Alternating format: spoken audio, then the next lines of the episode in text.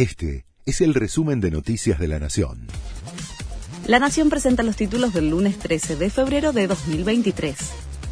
El radicalismo le ganó al PRO la primera interna del año de Juntos por el Cambio.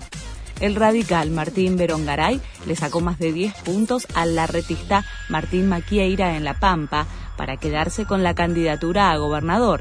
Por el oficialismo, Sergio Silioto va por la reelección. Las elecciones serán el 14 de mayo. Alberto Fernández y Guado de Pedro se reunieron en Olivos y sellaron una tregua. Acordaron seguir adelante con la gestión clave en la estrategia electoral del peronismo. La reunión se da en la previa de la Mesa Nacional del Frente de Todos que tendrá lugar este jueves. Más de 40.000 usuarios del AMBA sin energía eléctrica en medio de la ola de calor. Según informa el Ente Nacional de Regulación de la Electricidad, en las primeras horas de hoy permanecían sin energía más de 35.000 clientes de Edesur y 8.000 de Edenor.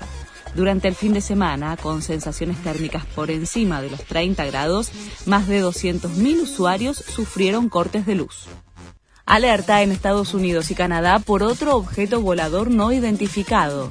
Fue sobre la zona de los Grandes Lagos, en la frontera entre ambos países. El Pentágono confirmó que el objeto fue derribado por aviones militares estadounidenses. Es el cuarto objeto derribado en los últimos días, incluido uno descrito por Washington como un globo espía chino. Rihanna deslumbró en el halftime show del Super Bowl.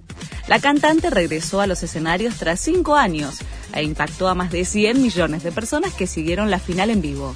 Durante el show, en el que presentó todos sus hits con una apuesta impresionante, la cantante confirmó que espera su segundo hijo.